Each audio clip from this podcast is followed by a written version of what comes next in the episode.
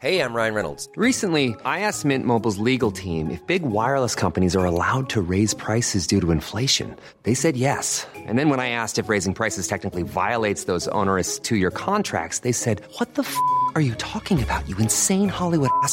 So to recap, we're cutting the price of Mint Unlimited from $30 a month to just $15 a month. Give it a try at mintmobile.com slash switch. $45 upfront for three months plus taxes and fees. Promo rate for new customers for limited time. Unlimited more than 40 gigabytes per month. Slows. Full terms at mintmobile.com.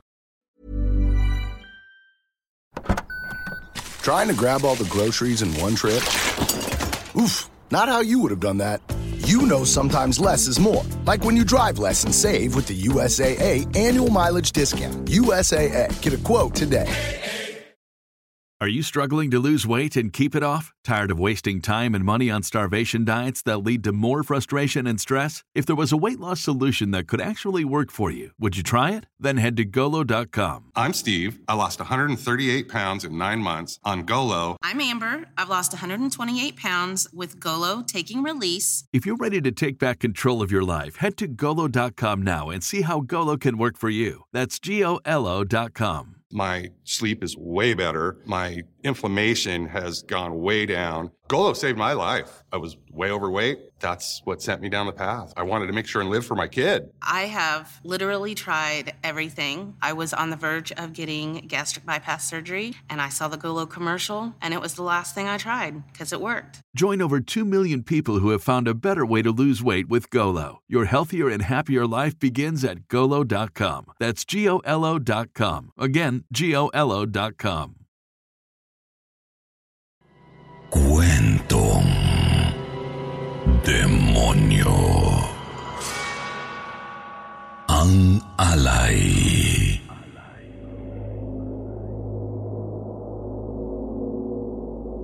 Magandang gabi po, Sir Jupiter, at sa lahat ng mga listeners ng Sityo Bangungot. Isa po ako sa mga taga-suporta ng inyong YouTube channel mula pa noon. Mahilig po talaga ako sa mga horror stories mula noong bata pa ako. Sa dami kong napanood ng mga nakakatakot na palabas, minsan pakiramdam ko po ay immune na ako. Hindi na ako madaling matakot unless may something special talaga sa isang horror story. Kaya naman po nang ako mismo ang nakaranas ng isang nakakatakot na bagay, na-realize ko na hindi lang pala sa pelikula nangyayari ang mga to. Totoo ang halimaw, ang madilim na puwersa, at higit sa lahat, totoo ang demonyo. Ang mas masaklap, totoong may mga tao palang sumasamba sa kadiliman para sa pansariling interes. Nasaksihan ko po yun mismo at ito ang ibabahagi ko sa inyo ngayon. To protect my privacy, tawagin niyo na lang po akong Charlene. Ang pangyayaring ito ay nangyari noong 1996. Opo, matagal na itong nangyari. Ngunit hanggang ngayon ay nakatatak pa rin sa aking isip. Sa katunayan, naaalala ko pa ang bawat detalye na parabang kahapon lang ito naganap. Taong 1996 nang ikasal kami ni Franco. Nagkakilala kami sa college at isa siya sa mga tinitingala ng mga kapwa ko estudyante. Bukod kasi sa gwapo, ay napakabait at napakatalino pa niya. Active siya sa iba't ibang activities sa school, lalo na sa mga fundraising events. Nalaman ko rin na regular siyang tumutulong sa mga charitable institutions. Nanggaling rin naman kasi siya sa isang mayamang angkan. Ang balita ay major shareholder ng eskwelahan namin ang kanilang pamilya. Sa kabila ng kayamanan, nanatiling down to earth si Franco. Palagi siyang ngumingiti sa mga nadadaanan niyang tao at parabang walang masamang tinapay sa kanya. Matagal ko po siyang hinangaan mula sa malayo. Ang hirap niya po kasing abutin. E feeling ko noon, walang pag-asa ang isang katulad ko na magustuhan ng isang lalaking katulad niya. Pero sabi nga nila, life is full of surprises. Nagkakilala kami dahil sa isang mutual friend at mabilis na nag-click ang personality namin. Inimbita niya akong sumali sa mga charity works niya. Nagkasama din kami sa mga mangrove and tree planting activities at sa marami pang outreach programs. Naging malapit kaming magkaibigan at kalaunan ay nahulog na rin ang loob namin sa isa't isa.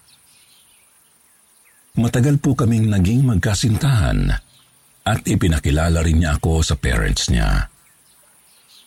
Yun din naman po ang ginawa ko. Pinakilala ko rin siya sa parents ko dahil gusto naman naming alam ng both sides ang tungkol sa aming dalawa. Magnobyo pa lang kami ay alam na namin na kaming dalawa talaga ang magkakatuluyan. Sobrang saya ko po tuwing magkasama kami at pakiramdam ko ay mabuti siya para sa akin. Mas nagiging inspired po kasi ako nang dahil sa kanya. Hindi man perpekto ang relasyon namin dahil siyempre hindi may iwasan ang tampuhan. Pero sinisiguro naming maayos namin ang mga iyon. To cut the long story short, kami nga po ang nagkatuluyan ni Franco. Ikinasal po kami at kaagad na biniyayaan ng anak. Pinangalanan po namin siyang Nathan. Si baby Nathan po ang bumuo sa aming pagsasama. Sobra-sobrang ligaya ang binigay niya sa amin mula nang dumating siya. Pakiramdam ko ay kumpleto na ako. Wala na akong mahihiling pa ng mga panahong iyon. Ngunit sa kabila ng sayang nararamdaman ko, hindi ko pa rin kayang baliwalain ang discomfort na nararamdaman ko sa pamilya ni Franco. Itago na lang po natin sila sa apelidong De La Rosa para na rin po sa kanilang privacy. Nakatira po kami sa malaking subdivision na pag-aari nila. Sa loob ng subdivision na yun, matatagpuan ang naglalakihan at naggagandahang bahay nilang mag-anak. Sinadya raw talaga nila yun dahil gusto nilang magkaroon ng close ties ang bawat miyembro ng kanilang pamilya. Tuwing biyernes at sabado ng gabi, Sabay-sabay kaming nagdi-dinner sa bahay ng kanilang lolo't lola. At tuwing nakakasama ko sila, napapansin kong palaging ako ang sentro ng kanilang atensyon. Lalo po nung buntis pa ako. Palagi silang nakatingin sa sinapupunan ko at sinasabing hindi na raw sila makapaghintay na lumabas ang bata. Isang gabi kinausap ako ng sister-in-law kong si Ate Clarissa. Sampung taon na silang kasal ng kuya ni Franco at may tatlong anak. Dinala po niya ako sa isang gilid upang sabihin ang isang bagay na dapat ay pakinggan ko kaagad. Ayon sa kanya, kailangan ko raw ilayo ang anak ko sa lalong madaling panahon. Bigla po siyang umiyak habang sinasabi na hindi ko pwedeng pagkatiwalaan ang pamilya de la Rosa. Delikado raw sila at hindi sila katulad ng inaasahan ko. Nung una ay hindi ko po siya naiintindihan. Parang napakahirap po kasing paniwalaan ng mga sinabi niya. Oo, minsan na hindi ako komportableng kasama sila pero hindi naman ibig sabihin noon ay masama silang tao. Dahil kung totoong masama sila, hindi sana lumaking napakabuting tao ng asawa kong si Franco. Kaya hindi ko na lang po pinansin ang sinabi ng aking sister-in-law. Kalaunan ay narealize ko rin ang pagkakamali ko. Dapat ay nakinig ako agad sa kanya. Sa hindi inaasahang pangyayari, namatay po kasi sa isang aksidente ang asawa ko. Nabangga ng isang truck ang minamaneho niyang kotse. Sinubukan siyang i-rescue ngunit dead on arrival na raw talaga. Parang gumuho ang mundo ko noon. Hindi ko matanggap na wala na ang lalaking mahal ko. Bagong kasal pa lang kami at kakalabas lang ng anak namin. Kakasimula pa lang ng binubuo naming pamilya tapos bigla na lang siyang nawala. Sobrang sakit po noon at hindi ko kayang tanggapin. Mabuti na lang at hindi ako iniwan ng pamilya niya ng panahong yun. Gusto sana akong kunin ng mga magulang ko pero ayaw kong iwan ang bahay namin. Nasa bahay na yun kasi ang lahat ng magagandang alaala namin. Pakiramdam ko ay kasama ko pa rin siya pag nandun ako. Hindi ako umalis ng bahay. Natuwa naman ang mga magulang ni Franco at sinabi na sila na raw ang bahala sa amin ni Baby Nathan. Mayaman naman sila at kayang-kaya kaming buhayin – kaya nag-focus na lang muna ako sa pagpapalaki sa anak ko habang pinagluluksa pa rin ang pagkamatay ni Franco. Bagaman nabaon ako sa depresyon, pinilit ko pa rin ang sarili kong magpakaina. Ayoko rin kasing iasa sa katulong ang lahat. Ako ang ina ni Baby Nathan at gusto ko na ako mismo ang mag-aalaga sa kanya. Hanggang sa napansin ko po na tuwing alas tres ng madaling araw ay nagigising ang anak ko at umiiyak ng malakas. Palagi po yung nangyayari. Walang paltos tuwing alas tres ng madaling araw. Kaagad naman po akong bumabangon para ihele siya. Pagkalipas ng ilang minuto, ay tatahimik naman po siya at muling matutulog. Ngunit habang hinihele ko siya, may napapansin po akong kakaiba, Sir Jupiter. Parang may mga matang nakamasid sa amin. At alam ko pong hindi ko guni-guni yun.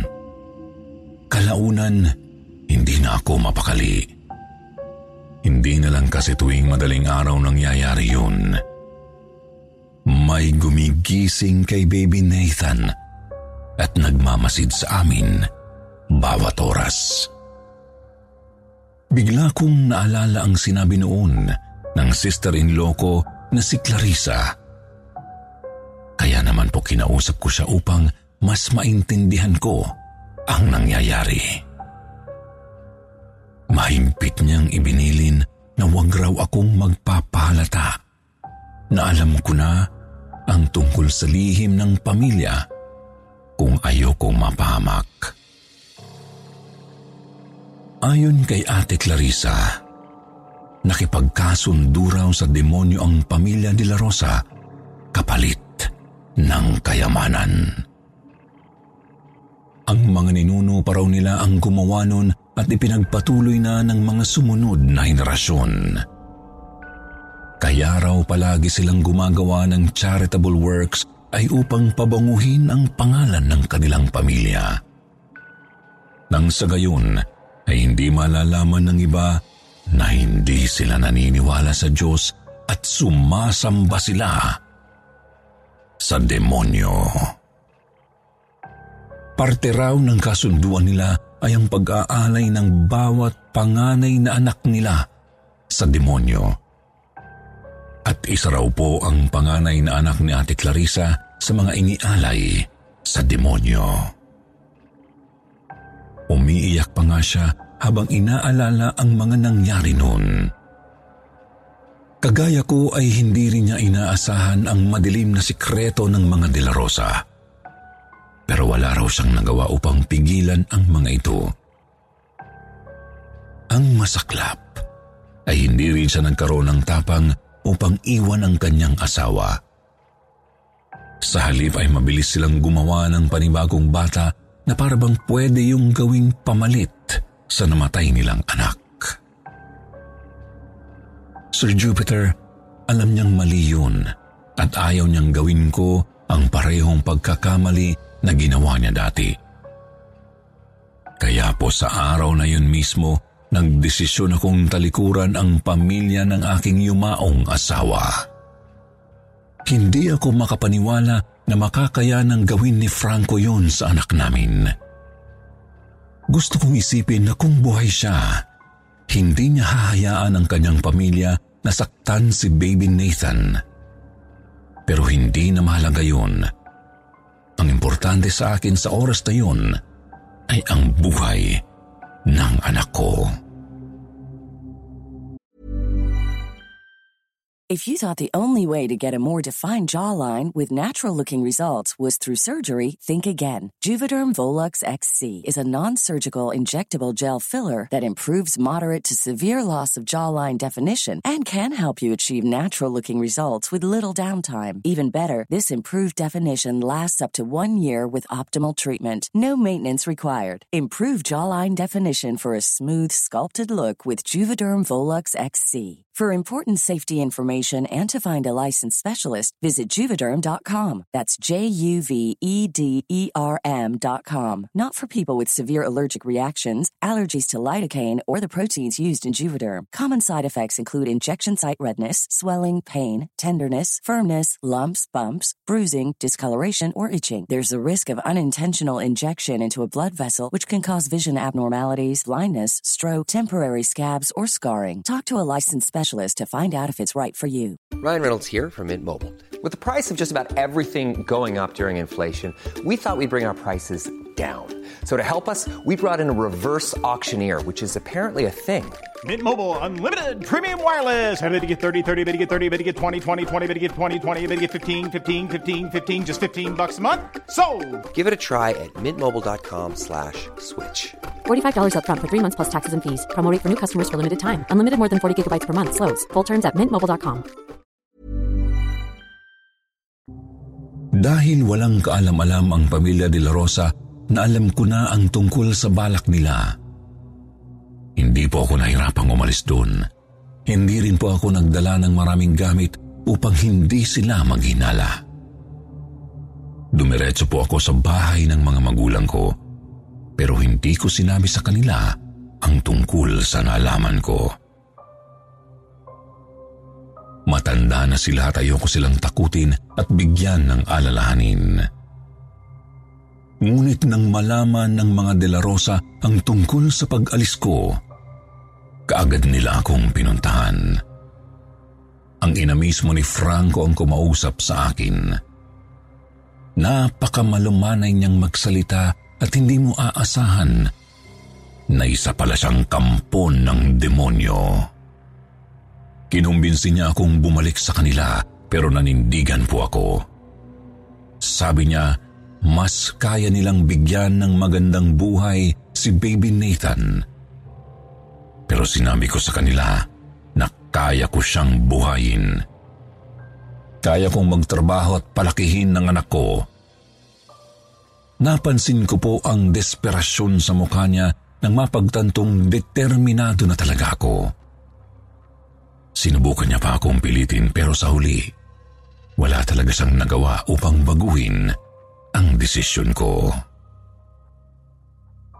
Sir Jupiter, hindi naging madali para sa akin ang kamanatang yon ng buhay ko. Iba-ibang miyembro kasi nila ang sumubok na kumbinsihin ako. Hindi ko rin naman pwedeng sabihin sa kanila na alam ko na ang tungkol sa kanilang sekreto dahil ayokong mapahamak si Ate Clarissa. Siya lang ang nagmalasakit sa akin sa pamilyang yun. At hindi ko mapapatawad ang sarili ko kung may nangyaring masama sa kanya. Siguro po ay isang taon rin nila akong paulit-ulit na kinumbinsi hanggang sa tuluyan na silang tumigil. Siguro ay na-realize nilang desidido na talaga akong magpakalayo-layo sa kanila.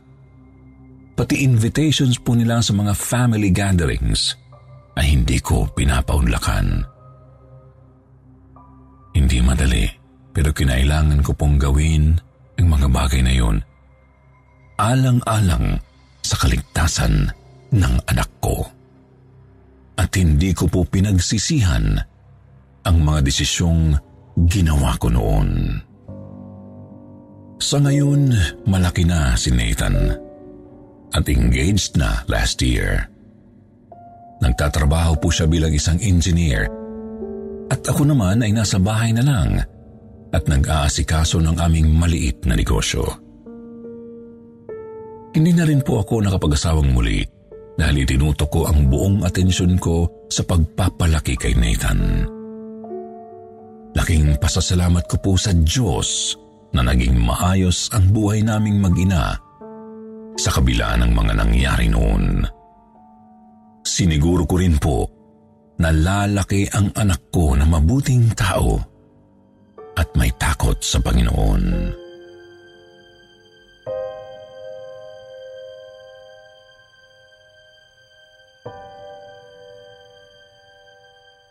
Bahay ng Demonyo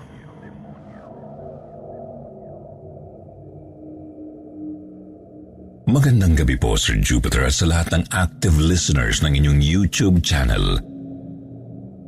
Ako po si Abner. Hindi ko tunay na pangalan at isa ang panganay na anak ko sa mga masugid na tagapakinig ng inyong channel.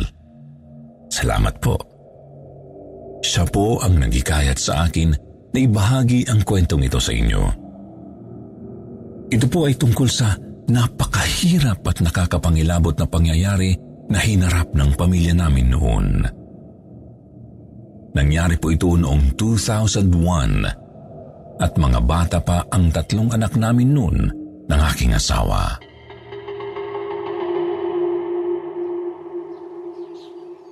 Nagtatrabaho ako noon sa bangko at ang asawa ko naman ay isang public school teacher.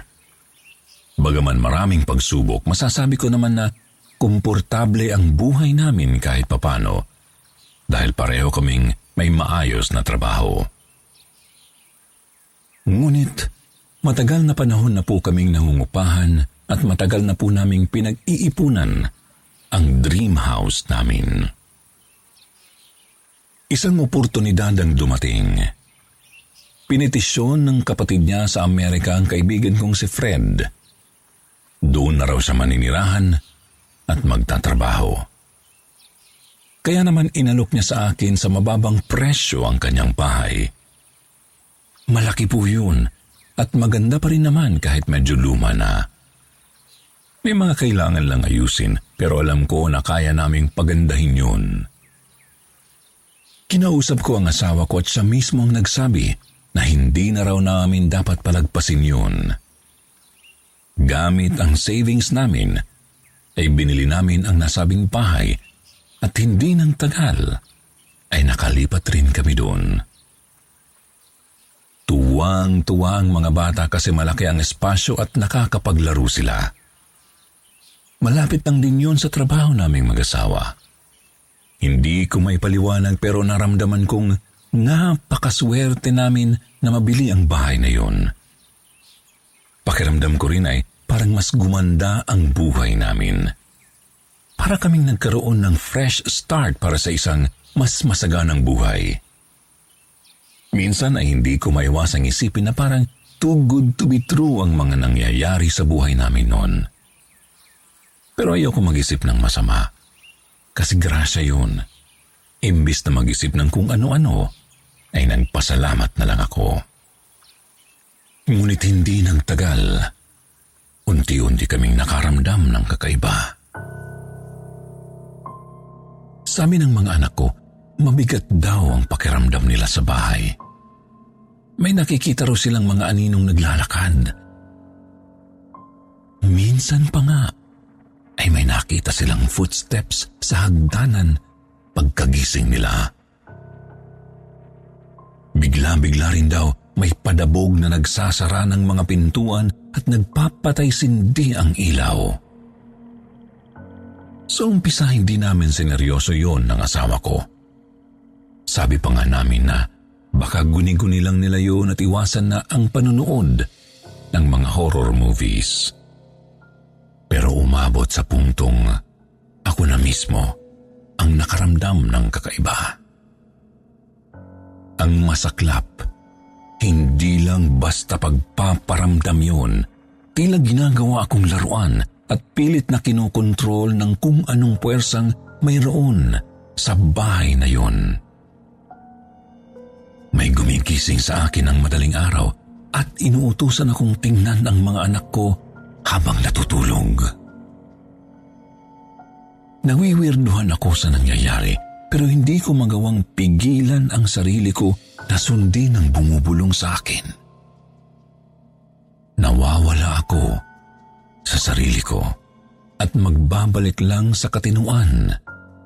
Kinaumagahan. Nagtaka ang mga anak ko kung ano raw ang ginagawa ko pero gumagawa ako ng excuse para hindi sila magtaka. Sir Jupiter, akala ko po nababaliw na ako. Gabi-gabi po akong nagigising dahil sa bumubulong sa akin. May isang beses pa nga nagumising ako sa gitna ng gabi at nagmaneho. Wala po akong direksyon kung saan-saan na lang po ako nakarating hanggang sa mag-umaga. Pagka-uwi ko po ay nagtaka ang pamilya ko kung saan ako nanggaling. Lumikha po ng lamat sa pamilya namin ang pangyayaring yun. Pinagdudahan ako ng asawa ko na may ibang babae dahil sa pangyayaring yun. Napadalas ang pag-aaway namin at naalarma ako nang makarinig ng mga boses na nag-uutos sa aking pagbuhatan ng kamay ang asawa ko. Sobrang hirap pong kontrolin noon pero nagpapasalamat ako sa Diyos na nagawa kong pigilan ang sarili ko. Hindi ko ma-imagine ang sarili ko na sinasaktan ng pisikal ang asawa ko. Subalit marami akong mga masasakit na salitang binitiwan na hindi ko sinasadya. Napakahirap po sa pakiramdam na parang hindi ko kontrolado ang sarili ko. Kalaunan ay umabot na po sa sukdulan ang mga ibinubulong sa akin. Inutusan po ako na patayin ang mga anak ko habang natutulog sila. Naaalala ko pong may dala na akong kutsilyo at naglalakad patungo sa kwarto nila.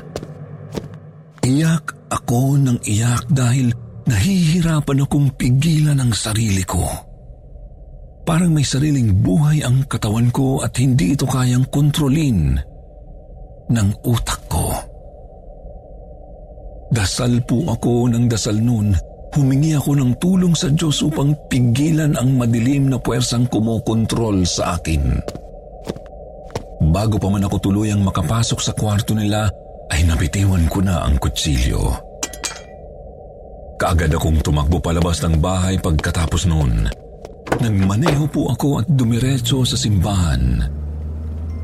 Naisip ko na kailangan kong ilayo muna ang sarili ko sa pamilya ko. Hindi ko kasi alam kung sa susunod na mangyari yun ay makakaya ko pang pigilan ang sarili ko. Kailangan kong isipin ang kaligtasan nila.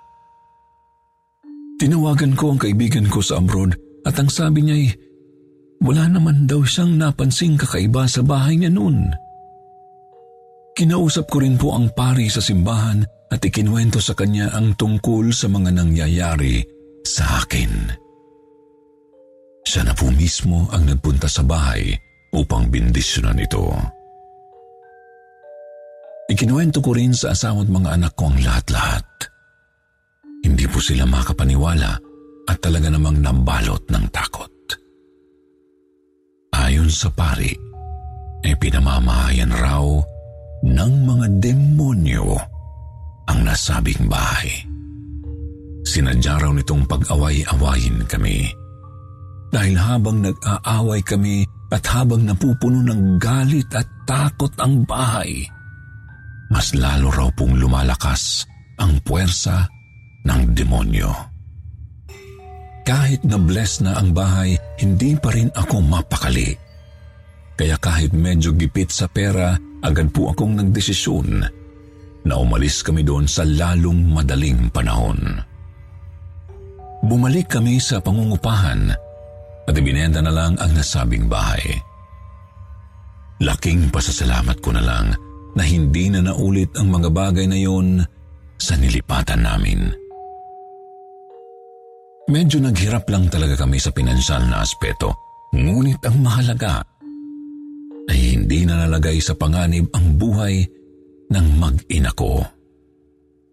Yun lang po ang mahalaga sa akin. Sa ngayon ay malalaki na ang mga bata at may kanya-kanya ng trabaho. Nakabili na rin po kami ng sarili naming bahay at lupa.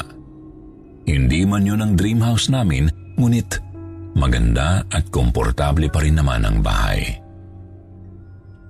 Matagal na rin naibenta ang lumang bahay namin na minsang pinamugaran ng mga demonyo. Ilang beses po namin yung pinabless at so far, wala naman kaming naririnig na nakakatakot na kwento mula sa bagong may-ari ng bahay. Sinabi po namin sa kanila ang tungkol sa karanasan namin doon. At dahil hindi sila naniniwala sa mga ganong bagay, tumira pa rin sila. Nagkataon naman na sobrang relihiyoso ng nasabing pamilya. Kaya siguro hindi sila mabilis na nagalaw ng demonyo. Gusto ko pang isipin na tuluyan ang umalis ang demonyo sa bahay na yon at isa ng ligtas na lugar para sa isang masayang pamilya. Dito ko na po tatapusin ang kwentong ito. Maraming maraming salamat po sa oportunidad na may bahagi ko ang kwentong ito sa nakararami. Nais ko pong sabihin sa lahat na kahit gaano kalakas ang demonyo, mas malakas pa rin po ang ating Diyos. Maniwala at manalig lang po tayo sa Kanya at natitiyak kong hindi tayo magagalaw ng kahit na anong masamang puwersa. Lubos na gumagalang, Abner. Abner.